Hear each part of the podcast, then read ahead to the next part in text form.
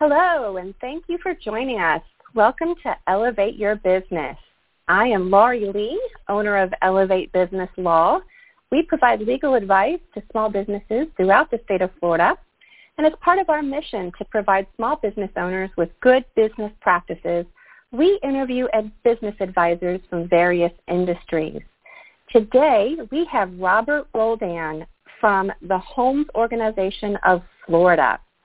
You can find Robert on his cell phone at 904-534-8581, or you can send him an email at rroldan, R-O-L-D-A-N, at holmesorg.com. That's H-O-L-M-E-S-O-R-G dot com. And I'll give you that contact information one more time at the end of the podcast. Robert is here today to talk to us about business insurance. Good morning, Robert. Good morning. Thank you so much for joining us today. I'm excited to have you on our podcast. Thank you for the pleasure. I'm excited as well. Yes, so so business insurance, what a huge topic. You know, this is such a critical piece of of a business plan. You know, I get questions all the time about insurance. You know, as an attorney, I'm dealing with liability issues um, in many different contexts. And, you know, insurance questions can be very technical and depending on the particular liability, I might know the answer, but in all likelihood, you're the expert and you're going to know a whole lot more than me. So I'm excited to get that information from you today. Great. Thank you. All right. Yes. So our listeners are business owners, mostly small business owners. Mostly, many of them are service professionals, you know, service-based companies. Some have retail, some have consulting, all different types of business owners. But I think I'd like to start out with a very general, asking you a very general question, which is what kind of an insurance should a business owner consider buying? Let's start there. Well, it's a very good question. Uh, the most business owners have spent quite a bit of money to start their business or borrowed quite a bit of money to start their business. And so, of course, the primary objective is to protect your business assets in the event you did have a fire, hurricane, burglary, uh, or even your uh, liability suit against you. And so the primary uh, types of insurance that any business owner should have is, of course, if you own the building or purchased the building, it would be to protect your building insurance, uh, your and your content, your business property and inventory. Uh, and then a third would be your income, because in the event of a fire, you're, you'll be out of business for quite some time, and we just recently had that happen to one of our clients this past year. And uh, liability insurance. Most companies carry a million dollars liability insurance in the event they do get sued uh, for some reason. Um, and and then uh, lastly would be, of course, uh, workers' compensation insurance to protect uh, and cover yourself in the event your employees and yourself were to become injured while working. Great. So uh, as I heard you, I'm think I'm hearing four different categories. I'd like to ask you a couple questions on each, starting with the casualty. Um, if if something were to happen, you mentioned fire, um, theft. What are some of the other casualties that that you've seen as far as um, an event happening to a business? Well, just recently we uh, we had one of our Dunkin' Donut franchises uh, burned to the ground last June, and uh, he insured, for example, his franchise building. It's a standalone building for 1.2 million dollars, and all the property inside of it for 200 thousand dollars. Now, this fire took place June 8th in Palm Coast, Florida. You can look at it on YouTube and see it on the news. Uh, and uh, he is going to reopen next week. So it took approximately a year for uh, to clear the property, have the police investigate the fire, the fire department investigate the insurance companies investigate it, get new drawings, new permits, new zoning requirements, uh, and and and uh, and have it rebuilt uh, so that he can reopen according to his franchise requirements as well. Now, he was about $250,000 short of what he needed because the building had been there 10 years, and you don't realize, but zoning and ordinance laws change constantly, and 10 years later, he was not able to rebuild that property exactly the way it was built 10 years ago. There were some some new requirements. Some of those are ADA requirements, uh, which is the handicap uh, rules and regulations, and uh, some various other requirements for the parking area and landscaping and a variety of other things. And uh, that's besides the new uh, franchise requirements when you want to open up a new Dunkin' Donuts franchise, what you must do to comply with their requirements. So even though he had 1.2 and 200,000, one total of 1.4 million dollars of insurance, he was about $250,000 short, which he had to come up with uh, to rebuild his property. Now, the other main part of the insurance is, well, how did he survive uh, for 11 months without having a business that's open and and getting any income? Well, he happened to have purchased. Uh, he's a smart business owner. He owns several franchises, and he purchased business income and extra expense insurance, which many business owners have on their insurance policies but don't realize it and don't really understand it. But what that does is that pays him. He had purchased fifty thousand dollars a month for twelve months in the event his property is damaged by fire, hurricane, and uh, you know, and was a, una- being unable to open. In this case, that that benefited him quite quite a bit because he was able to turn in his financial statements every month, and that type of insurance pays for four things. It pays for your net profit before taxes that you're not making. It pays for your any mortgage or uh, rental payments that you have outstanding that you have to pay regardless of whether you're open or not because many leases and many banks say, we're sorry you burned to the ground, but you still have to pay it. And, uh, and thirdly, it pays your payroll so that you can keep especially your key employees so that they don't leave you and go somewhere else. And then lastly, it pays for any ongoing expenses you must continue to pay, even extra expenses. Uh, one extra expense that he had, for example, is that when the building burned, he had to pay to put up a rent a fence to fence the property in because you can't leave a burnt building open to uh, have open access to it uh, for anybody just to approach it, like young people or anybody else to get in there. So you have to board it up and put a fence around. Uh, but some other expenses that he had that he had to continue paying, which uh, we all learned uh, uh, through this experience, was, for example, uh, he had a lease agreement with his alarm company for the alarm system and the video cameras in the building. Well, when he called them to say, my building burned to the ground, I'm not going to pay you this month, they said, look, we're very sorry you had a fire, but you have a contract with us. You've got to pay us anyway. Please send us a check. Uh, and then there was the other one was the credit card machine. You know, you have a PO system, POS system that you lease mm-hmm. or you purchase, or a credit card machine, and uh, you have a contract with that as well.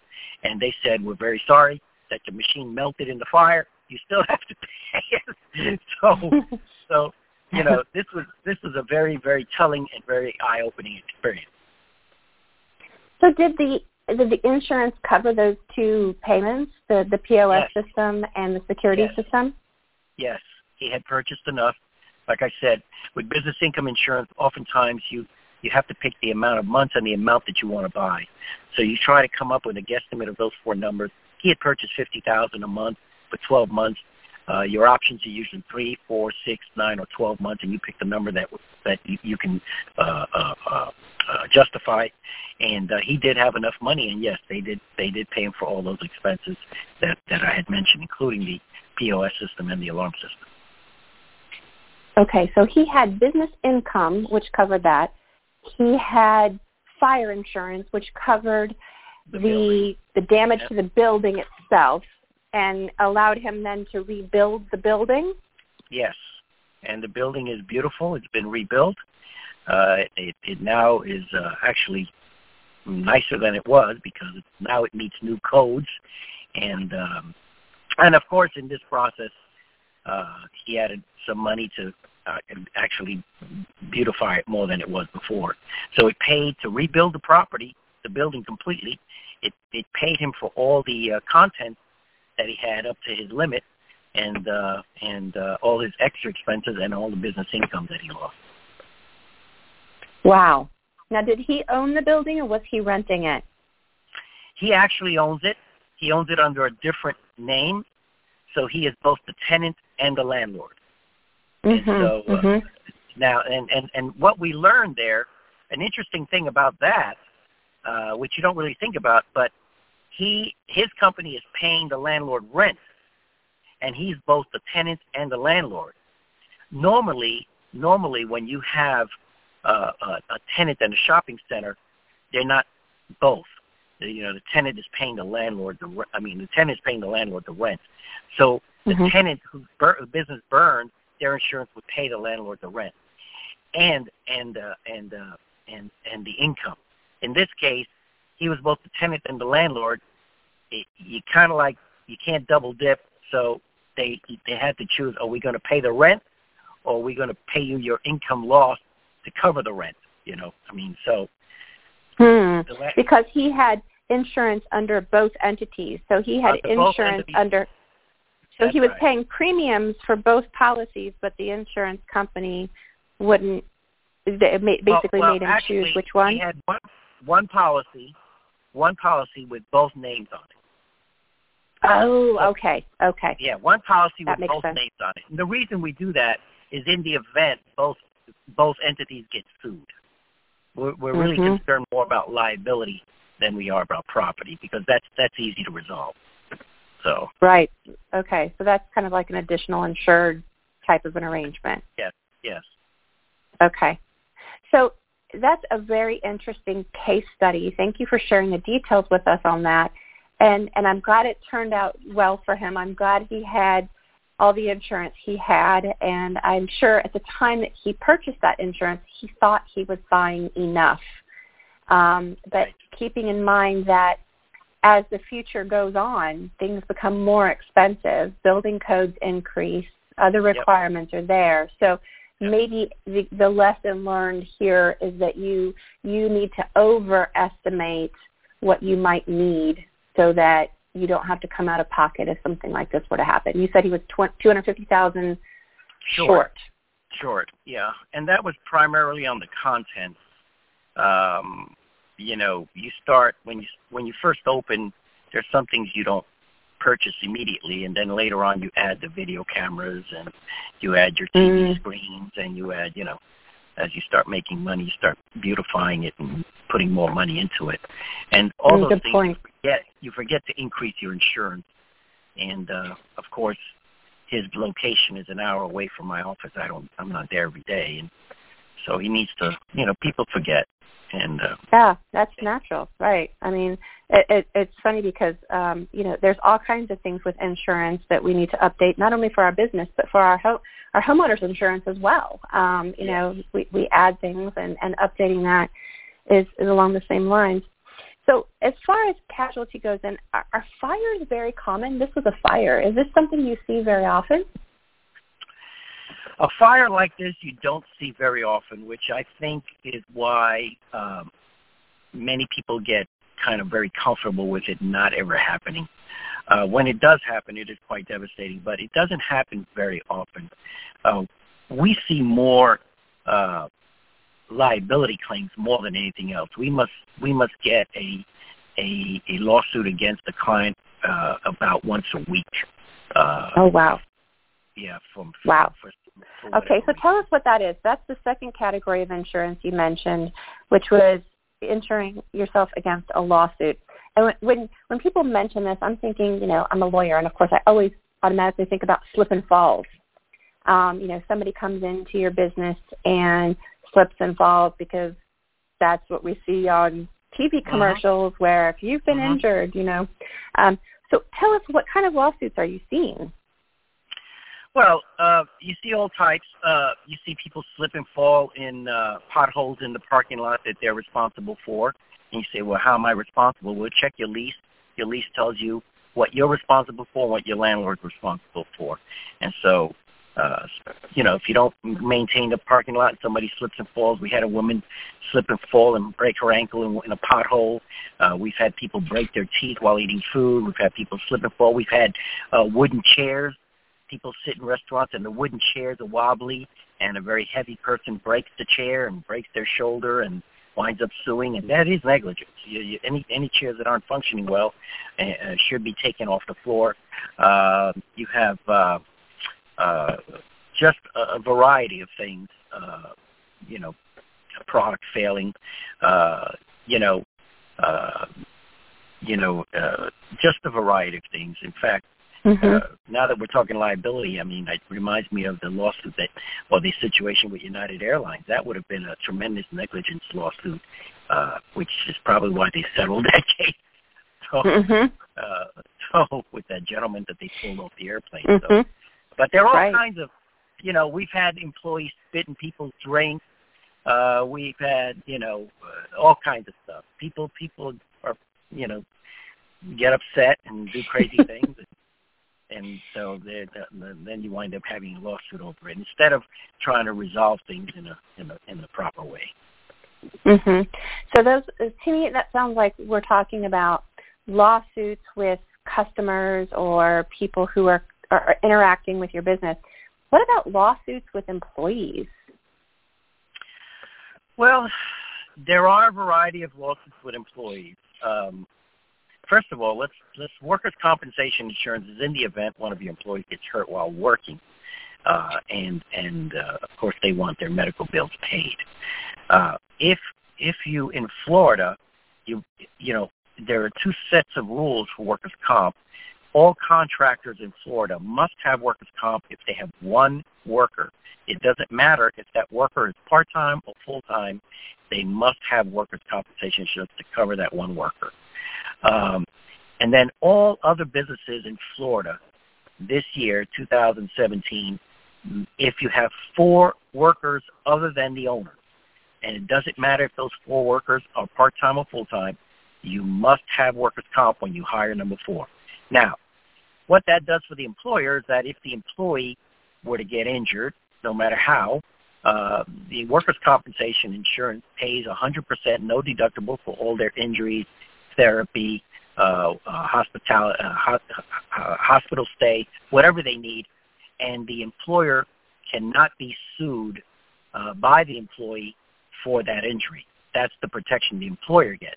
However, if the employee were to get an attorney, the attorney would not be suing the employer. Rather, the, intu- the employee, the attorney, what they do is they sue the insurance company for benefits and uh, represent the, the employee.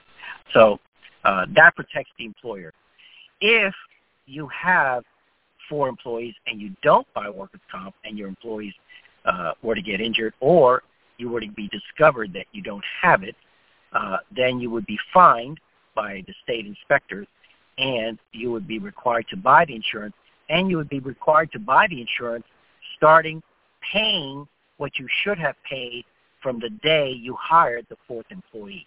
So if you didn't oh, have wow. it for three years, yeah, if you didn't have it for three years, and three years ago you had four, they would go back and charge you all those years plus fine you uh, all the for all that whole period of time. It can be uh, quite quite quite expensive.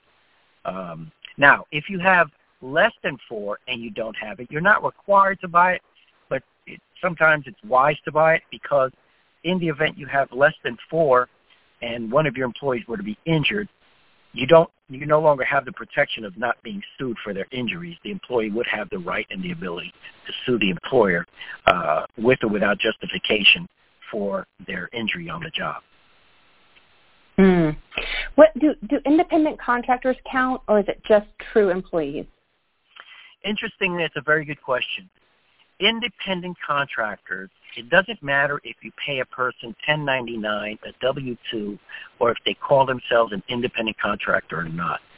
There are, and I can't go through them with through all of them with you right now, but there are 20 uh, uh, uh, requirements, and you can see those on the internet. If you look up what are the requirements to justify myself calling myself an independent contractor, one of those is you come and go as you please.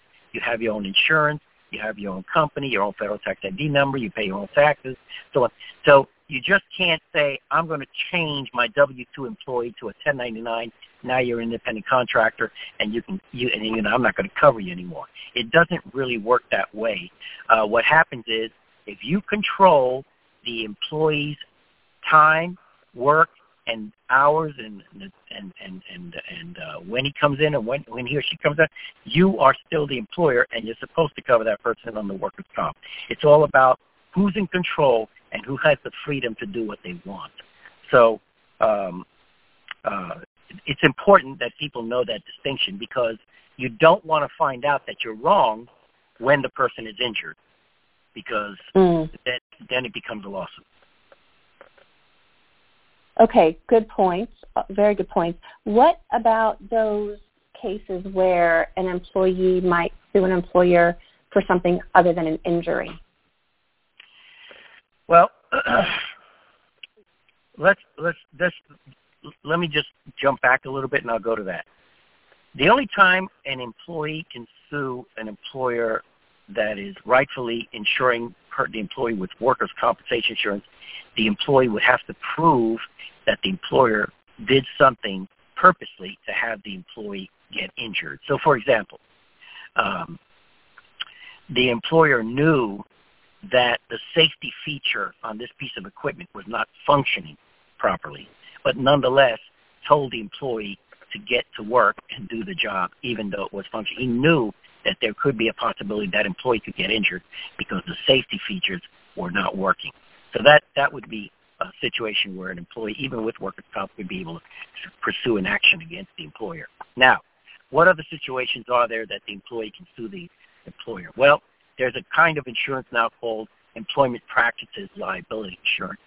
And what that's for, uh, and that's rather new, it's come out about uh, less than 10 years ago.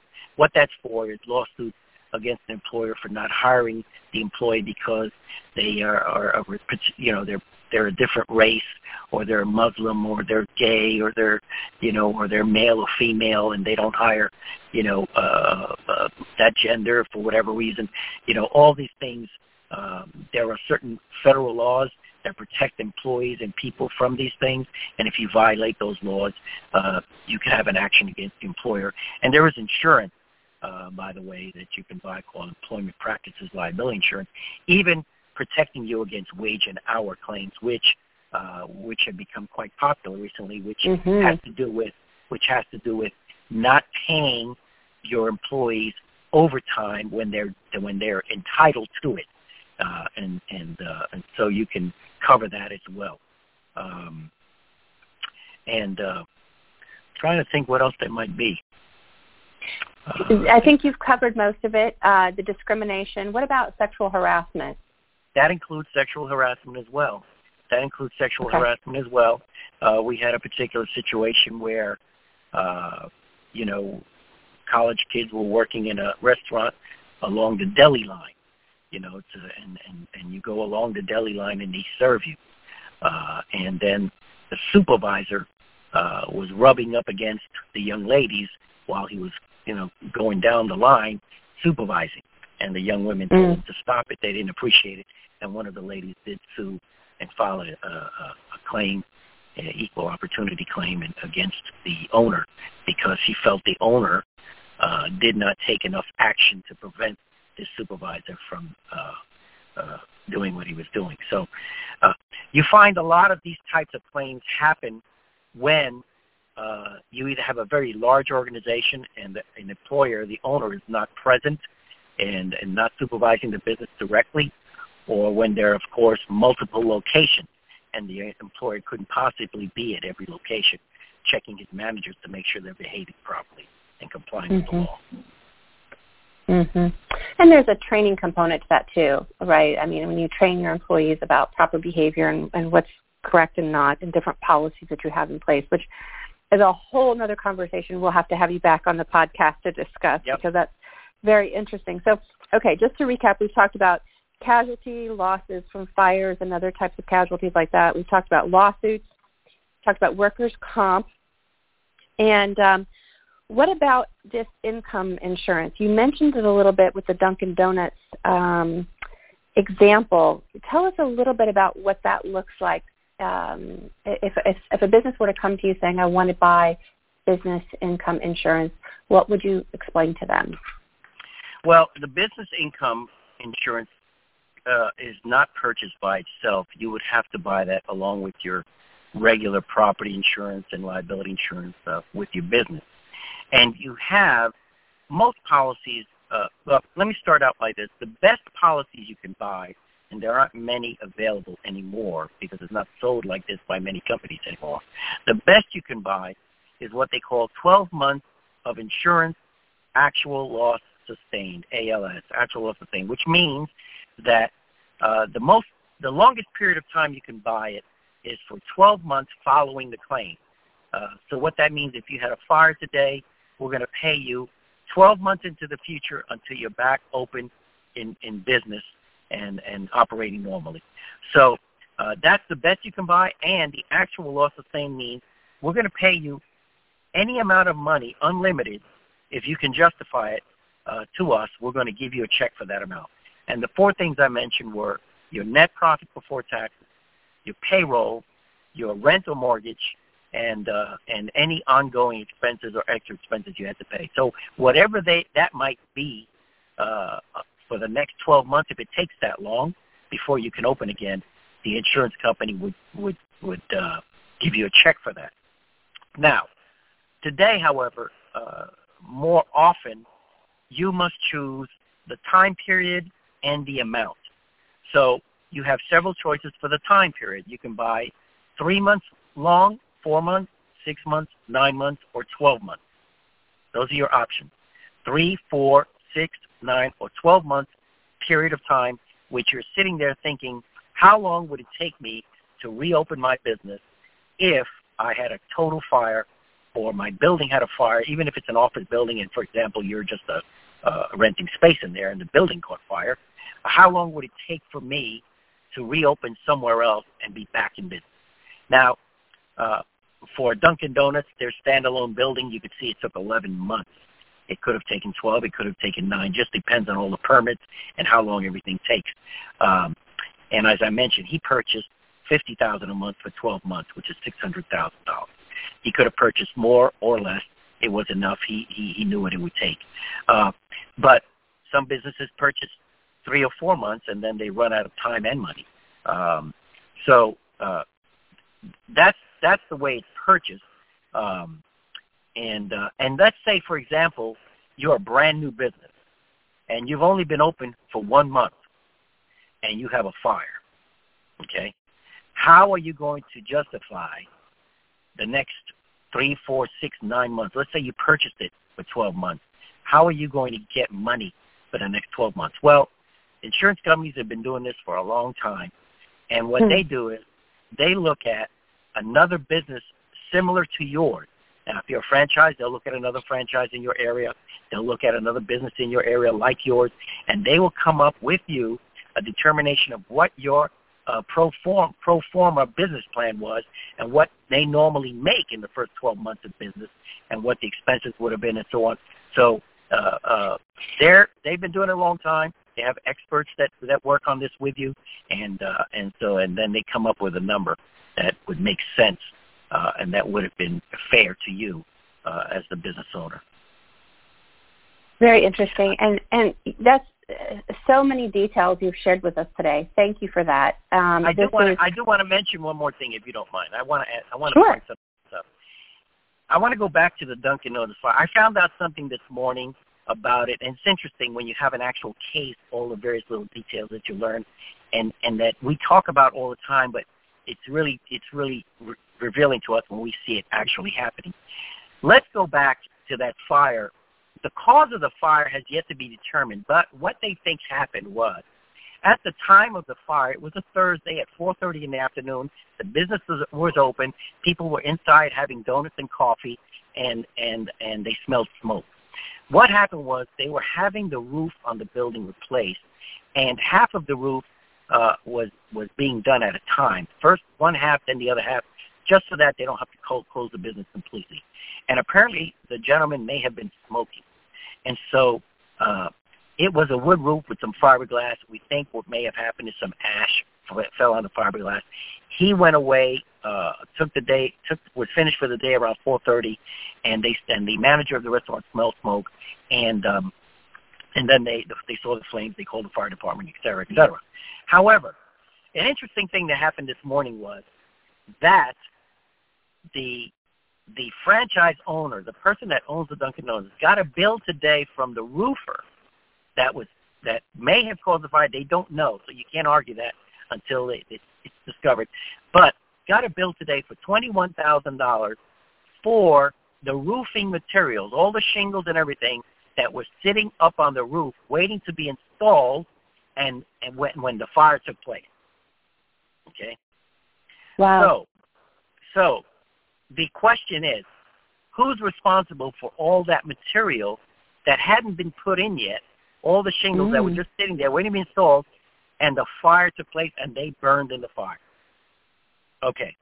well, the way that is the way that is normally covered, okay, is that the contractor, they all know this, you buy what's called an installation floater, which covers the stuff that you're going to install somewhere else and you drop ship it or leave it there. In the event that property gets stolen or burned or blown away by a hurricane at that location. So the question came up today was, did the roofer have the proper insurance to cover that? Now we suspect he did not because he's sending my client a bill for twenty-one thousand dollars. now they're going to have to decide between themselves should he or should, should he not pay it? You know, uh, I have I have a, a, an opinion there, but uh, you know that's between them. Uh, but from an insurance standpoint, uh, of course, um, uh, uh, you know, our our client it was an accidental fire. They haven't determined who was at fault yet. Once they make that determination, it's going to become more clear who's responsible for those materials up there. Of course, if it was the roofer's responsibility, the roofer's going to have to be responsible for his own materials. If it was just an accident and and it just happened to burn, uh, you know, they may have to negotiate. I mean, this is just the way life is. They may have to they may have to negotiate a payment for that because the insurance company already put up a new building and paid for a new roof. Interestingly enough, with the same contract. So I was just going to ask that. Did they use yes, the same contract? Use the same contractor to put up a brand new building, brand new roof, and so so so. But this happened before the fire, so they're going to have to kind of work that out in in in, in an amicable way, I hope. Uh, but had the roofer had the proper insurance, what they call installation floaters at Inland Marine, it's a, it's a type of policy that covers property away from your business location. And if he had purchased a certain amount, that all that material would have been paid by his own insurance company to him. And then if they find that it wasn't an accident, that our client had done something to burn the building, then they would, of course, just like a car accident, go after him to be reimbursed for the money they paid for the to the roofer. So it's an interesting scenario. I don't know what the outcome is going to be, but uh, that just happened this morning. That that is interesting. How, Robert, how long have you been doing this? How long have you been selling insurance? I have been in the I've been in the commercial insurance business 35 years. Wow. Because yep. you certainly know all the ins and outs of all these different policies and how everything relates together. So your perspective is amazing. And and again, thank you, thank you so much for sharing that with us today. I, I, I, I sense that we could talk for another hour and get all kinds of additional information. Um, so we'll have to invite you back again um, as a guest on our, our podcast in the next few months and, and get that additional information. So thank you again. For our, for our listeners, that's Robert Roldan. He is with the Holmes Organization of Florida. His cell phone is 904 534 8581 and his email is rroldan, R-O-L-D-A-N, at holmesorg.com. That's H-O-L-M-E-S-O-R-G dot com. And I'm Laurie Lee with Elevate Business Law. Thank you for being with us today. You can visit our website at elevatebusinesslaw.com. And again, check back for more episodes with interviews of other business advisors who share their great expertise with our business listeners. Thank you, and we'll talk to you again.